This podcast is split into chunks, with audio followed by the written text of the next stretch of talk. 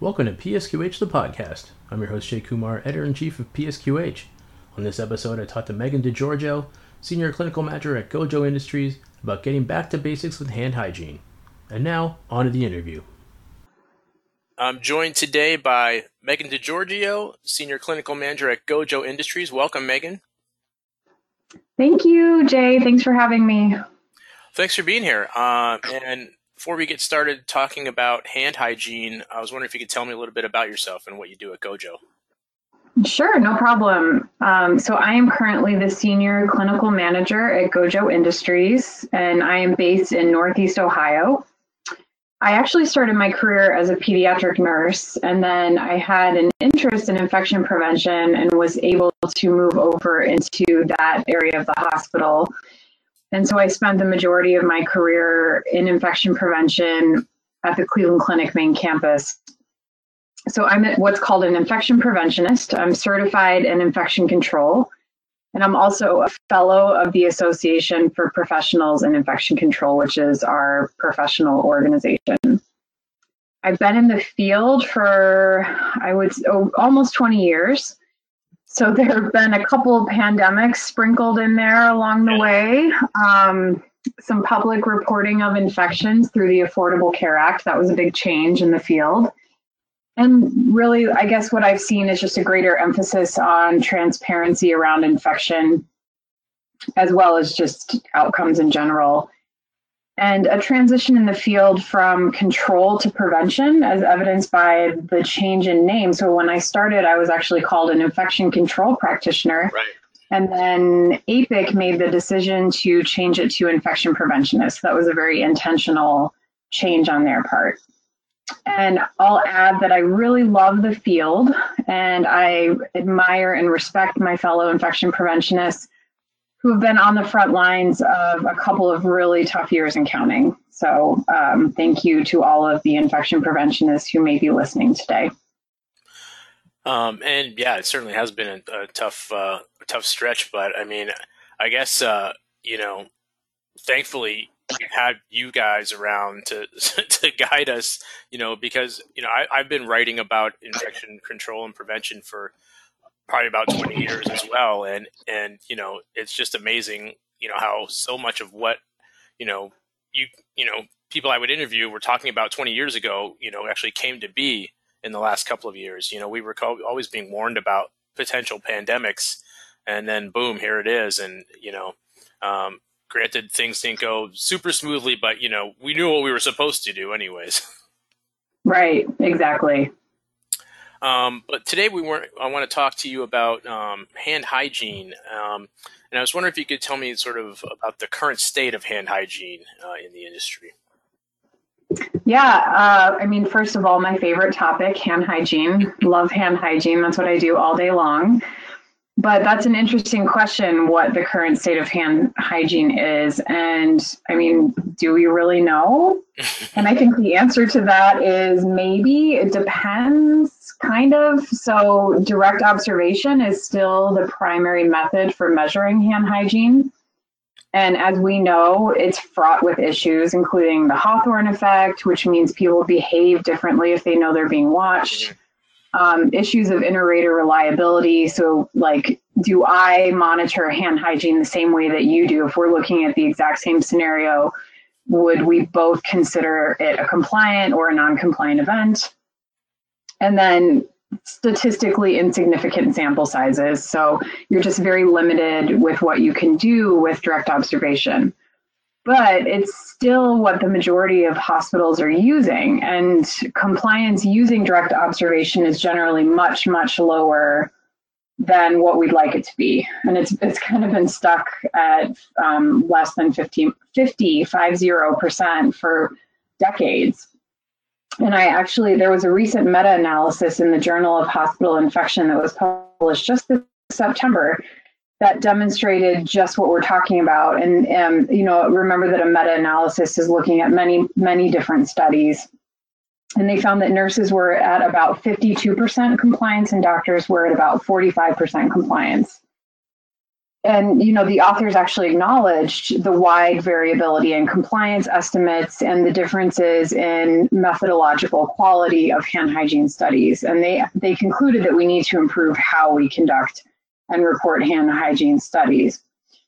So that's direct observation. There's another way to monitor hand hygiene electronically monitoring it 24 7 and it, it eliminates some of the concerns that we have with direct observation so you sort of get rid of the Hawthorne effect to a certain extent. Um, you certainly take care of that small sample size concern, and then you take away that issue of inter-rater reliability. And uh, Gojo actually looked at because we have an automated hand hygiene compliance monitoring system. We looked at about 10 hospitals worth of data, which um, added up to be a, a little less than 250 million opportunities for hand hygiene. And we found that the median hand hygiene performance rate was about 37%. Wow. Um, yeah. So definitely less than 50%. And remember, I mean, just the sheer number of opportunities is so different than direct observation, but we're still seeing it's not really an apples to apples comparison. But the bottom line is we're not where we want to be. But what was the most eye opening was the sheer number of opportunities per room per day. And when you break it down like that, you we have a median of about 212 opportunities for hand hygiene per patient room per day. So that's an awful lot of hand hygiene that should be happening. Mm-hmm. Um, so we know that the burden of hand hygiene on healthcare workers is significant but it's so very important to patient safety and it deserves greater attention. And then overlaying all of this is a global pandemic that's really turned hospitals upside down. And we're still doing the postmortem on how um, you know the pandemic has affected hospitals and healthcare in general. But if we look at the published studies of hand hygiene during the pandemic, we see that there were no gains made despite the situation, or that hand hygiene temporarily improved and then quickly decreased back to baseline or below. So that's the current state of hand hygiene from my perspective, Jay. Um, actually, wanted to ask what what is the current uh, requirement for hand hygiene? You know, from Joint Commission, CMS, etc. That's a great question. The current requirement is that, for, well, let's, let's start with Joint Commission. Um, the Joint Commission wants you to follow either the Centers for Disease Control and Prevention or World Health Organization hand hygiene guidelines. So you have to adopt one or the other. Um, most places you have a choice. There are some states that say that you have to use CDC, but they want you to adopt the 1A and 1B recommendations, which are supported by the, the most amount of science um, and data behind them. And then um, Joint Commission has national patient safety goals. Mm-hmm. And they, uh, you know, a lot of people think the Joint Commission wants us to be at 90% compliance. And I think we're still stuck on that, and it's doing us a great disservice as far as hand hygiene improvement. And I think that was the case many, many years ago that they did require that. But now, what they actually require is that hospitals get a baseline for what their hand hygiene is and they don't tell you the method that you have to use. Most people are using direct observation that you get some sort of baseline that you make goals for how you're going to improve and you demonstrate that you're making improvement and that you're working towards your goals. So there's no 90% requirement out there. And when you require 90% everyone just kind of gets to 90% now keep in mind that you know the joint commission and cms they're just requiring us to do the minimum. So these are the minimum standards for safe patient care. So that's kind of in a nutshell what um, they want you to do. Uh, CMS wants you to um, implement, you know, the hand hygiene guidelines as well. So you know they're they're kind of similar, but Joint Commission is the one that's um, most people are familiar with. Yeah. So why do you think the numbers are so low? Because hand hygiene is very simple, but it's not easy. it's a very simple act, but think of the sheer, as we talked about before, um, when I mentioned the, the data that we have, just the sheer number of opportunities. I can't think of any other patient safety activity that's performed as much as hand hygiene in a, in a hospital by as many people every single day. every single person is supposed to be performing hand hygiene. How do you get your arms around that in a, you know, 500 bed hospital or 150 bed hospital or a 1000 bed hospital? It's really difficult. It's very simple, the act of performing hand hygiene, but nothing about building, improving, sustaining hand hygiene compliance or a program is easy. So, how should hospitals build an effective hand hygiene program?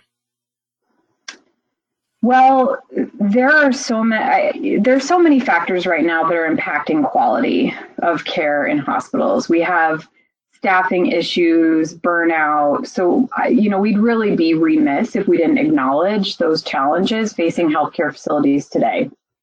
And you know, I was I came across, I was scrolling through my phone and I saw that today, I think it's today, 15,000 nurses in Minnesota walked off yeah. the job, citing um, concerns around short staffing and just the concerns about the quality of care that they're able to provide. And this wasn't just about pay or about money for them. So this is a tough time all around for many healthcare facilities in many, many different ways.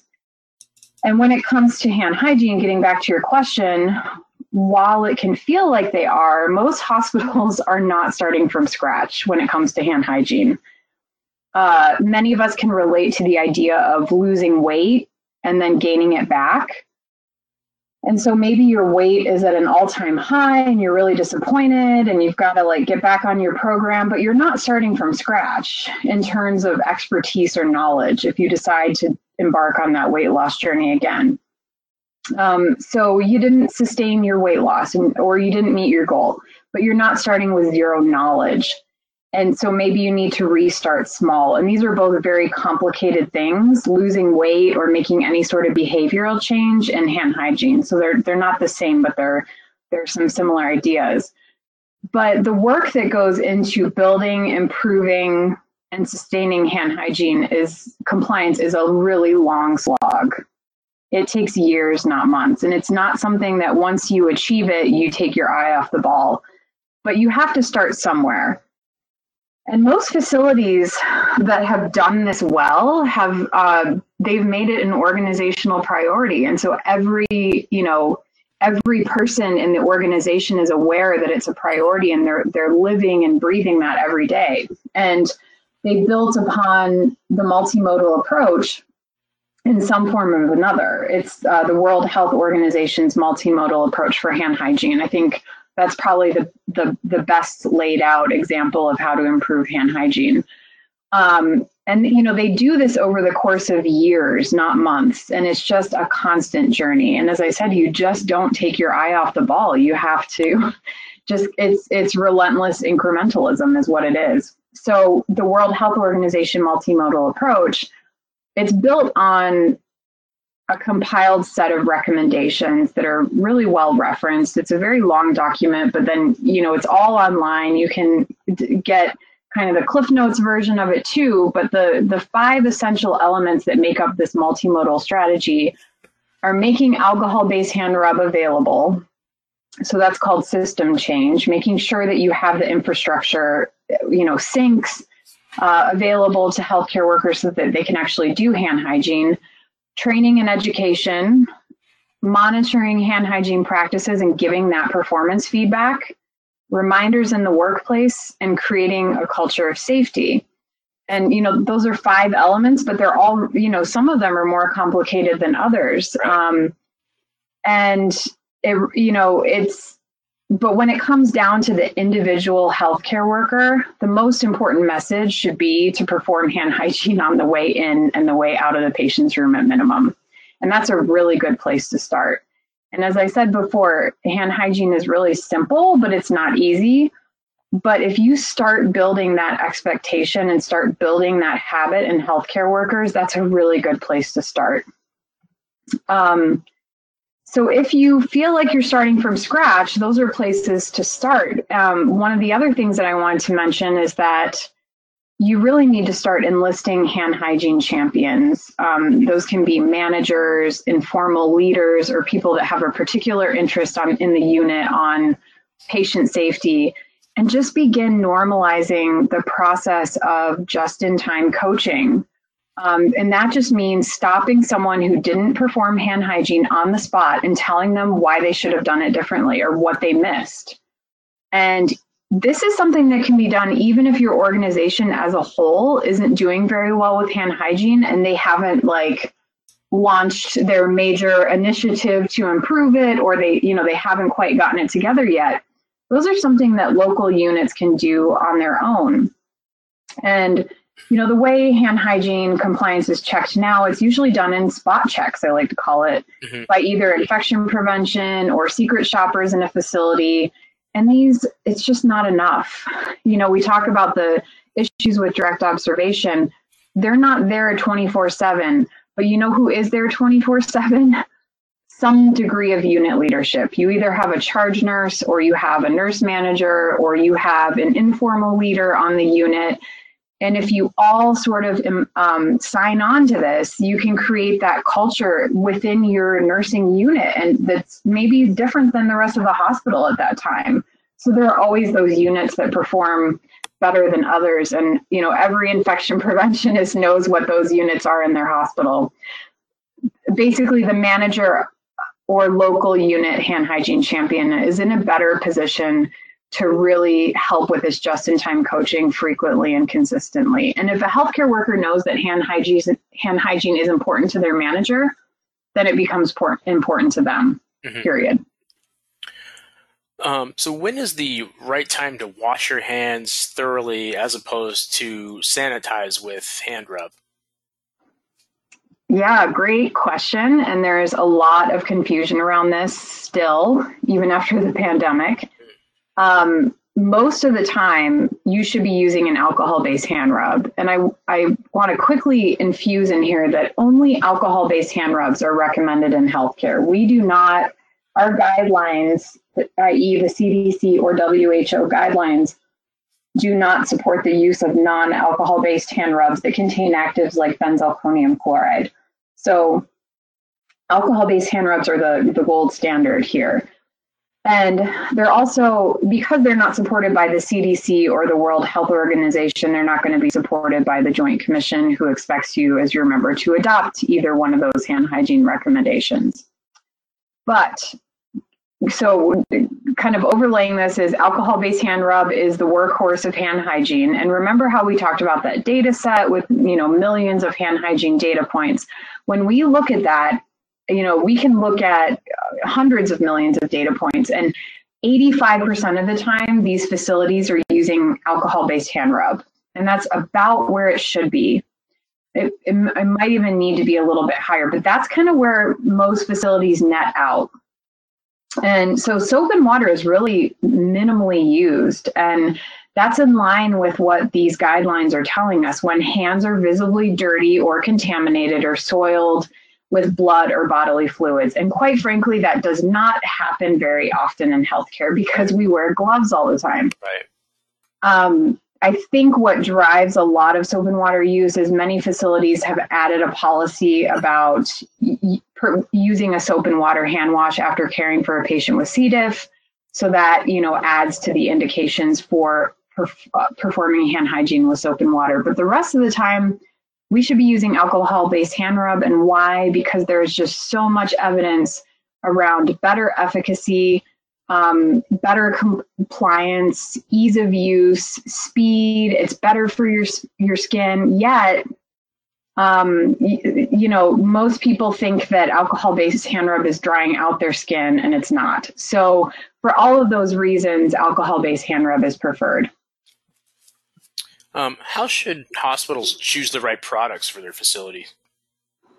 Well, the pandemic has certainly opened our eyes to products that are less than optimal from an aesthetic standpoint.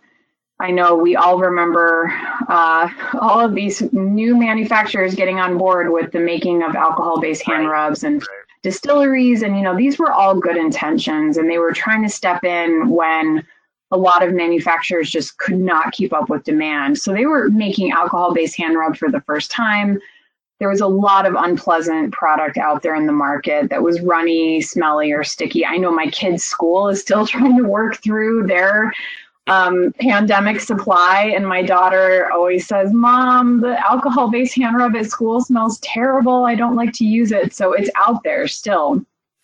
But it turned out that a lot of it contained dangerous impurities or inadequate levels of active ingredients. And there were other safety concerns that led to the FDA to include more than 350 brands of these hand sanitizers on their do not use list.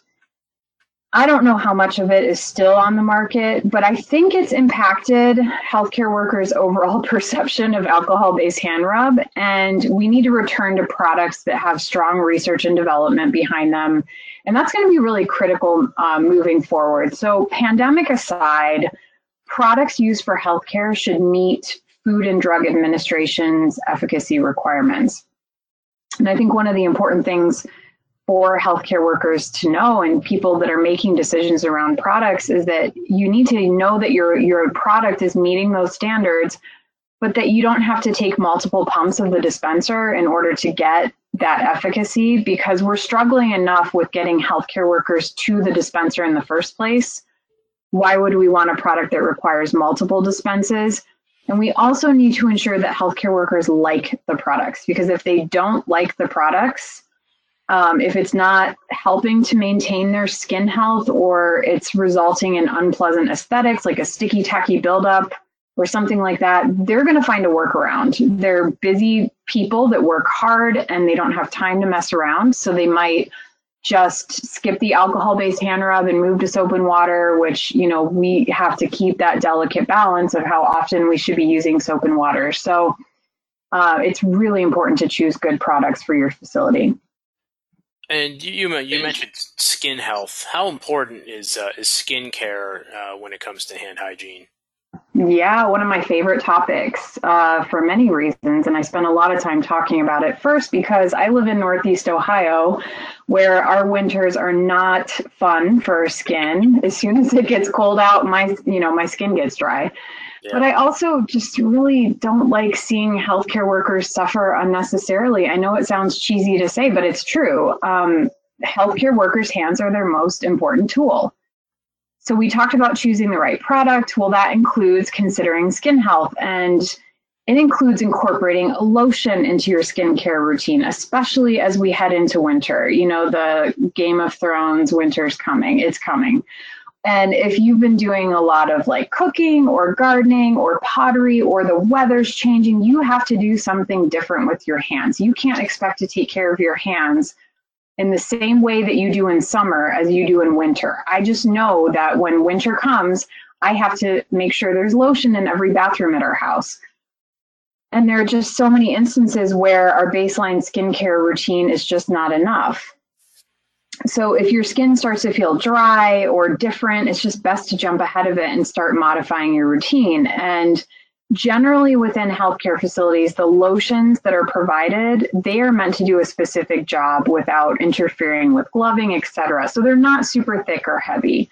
I always advise healthcare workers to, to use that hospital approved lotion. And hospital approved is a key word here because you want to make sure that you're not using uh, a certain brand that's very smelly, Bath and Body Works. It's not meant for the hospital world. It's meant for the consumer world. Um, you don't want to be using that in a hospital. It may not be compatible with other um, hand hygiene products that you're using. It may not be compatible with gloves. Not to mention, we don't like overly fragranced things in healthcare because it can be offensive to patients and for a, a whole host of other reasons. But um, so if you're at home I, well, let me back up. At, during your shift at the at the hospital or healthcare facility, I recommend that you use it a couple times throughout your workday. And I know that's tough when you're a busy nurse or a busy healthcare worker, but if you can squeeze it in, no pun intended, a couple of lotion uses during your shift, it can go a long way. And then at home, I always tell healthcare workers to use a heavier cream, um, you know, a non a, a fragrance free heavier cream.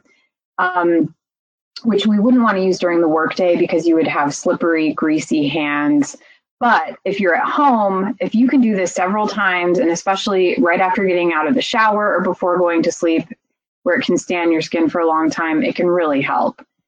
and then we can't underestimate how important minimizing soap and water is to when it's indicated because water alone removes lipids from our skin. When we were kids and we would be in the pool for hours and our skin would get pruned, that's transepidermal water loss. So the, that's the lipids that hold together our skin cells. Um, uh, our lipid, the lipids are being removed by the water alone. And then when you add surfactants and soap to that scenario plus paper towel drying, it's just, you get the idea. So uh, use alcohol-based hand rub and squeeze in that lotion. And um, that's, you know, that's my public service announcement now that winter is on its way. What about the uh, type of soap you use, especially like, you know, I guess at home, you know, I know that there's a lot of uh, antibacterial soaps uh, available that people tend to use. Is that harm, you know, more harmful in terms of drying your hands out, or what kinds of soap do you, would you recommend? It always depends on the formulation. So uh, I can't tell you like all antimicrobial soaps dry out your skin. It really depends on how it's formulated. What I can tell you is that there is no soap by nature of how soap works because you can't specifically target the germs and the, the bacteria and not target the lipids for right. removal. So by nature of how it works, it is not going to provide the skincare that an alcohol-based hand rub is. Alcohol-based hand rubs, um, once the alcohol flashes off and dries, it leaves behind moisturizers and emollients. Um, a lot of people think that the alcohol is drying out their hands, but it's not. It's the it's other things that damage your skin. Alcohol alerts you to the damage, much like if you were to put it on a hand with a paper cut. So it didn't cause the damage, but it tells you it's there. As far as using an antimicrobial or a non-antimicrobial soap, we always want to look back to the guidance. And neither the CDC nor the WHO, the World Health Organization, assert a preference of one over the other. There's just not not enough data to show that you you have the outcome differences between a non-antimicrobial or an antimicrobial soap.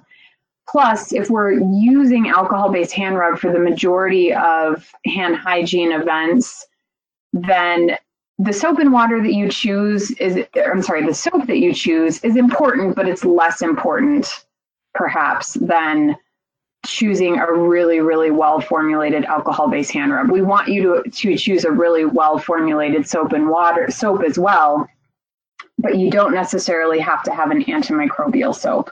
Mm-hmm. that's a, a, a decision that needs to be made at a local level by the hospital based on a number of different factors and we could have a whole separate podcast on that but i'll kind of i think that kind of sums it up yeah yeah um, so, what's your sort of you know take going forward with hand hygiene? I mean, obviously, there, there's a lot of knowledge out there, and, and people are getting the message. Um, do you feel like things are going to continue to improve in terms of compliance? I hope so. Um, I really hope that I hope that it does. I think that, you know, we're just sort of at this transitional point where we've got to figure out a lot of different things in healthcare, but I think everyone recognizes the importance of hand hygiene to patient safety as this foundational infection control practice. Um, I would I would tell people that you know don't give up. Start somewhere. You have to start somewhere, and you know, like I said, getting hands under the dispensers is a great place to start. And you can achieve that at a local level. You can start somewhere at a local level. And the other thing that I'll say is don't let perfect be the enemy of good. Mm-hmm. So, um, you know, we had, we didn't touch on this, but the indications for hand hygiene are you know, before touching a patient, before performing a clean or aseptic procedure, after a body fluid exposure, after touching a patient or after touching their patient surroundings. And so, uh, you know, those are the five moments for hand hygiene, but we really measure in and out in facilities because for many reasons it's easier to see. A lot of people are trained that way but there are you know there are indications beyond in and out so but what i would tell people just start with in and out that's a good place to start you know and if you can get in and out then Um, there's an analysis of over 27 studies that demonstrated that moments one, four, and five, which are that before touching a patient, before a clean procedure, and after touching a patient's environment, counts for about 81% of all the five moments. Oh, so it's a good place to start. It's an easy thing to monitor, not in, not necessarily always an easy thing to monitor, but it's a possible thing to monitor. Can't monitor what's happening behind a closed door if you're not in there. So we have to start somewhere. And there's all sorts of help out there online, you know, within the World Health Organization guidelines. And, you know, everyone's working towards this, but just start somewhere and, and make small improvements because those add up over time. And, and you know my my parting advice I think for many facilities is that this is a process of years, not months, and it's just not taking your eye off the ball yeah, it's not going to happen overnight. Right. Well, Megan, thank you so much for joining me today. This has been great. Thank you for having me, Jay. I really appreciate it. And thank you to all the healthcare workers and infection preventionists out there for showing up every day and doing what you do. All right. That wraps up episode 63 of PSQH, the podcast. Thanks for listening, and I hope you join me next time. You can find more information about the show and listen to on demand episodes at psqh.com. You can subscribe to the show on SoundCloud, Apple Podcasts, Google Play, or Spotify. Thanks again, and stay safe.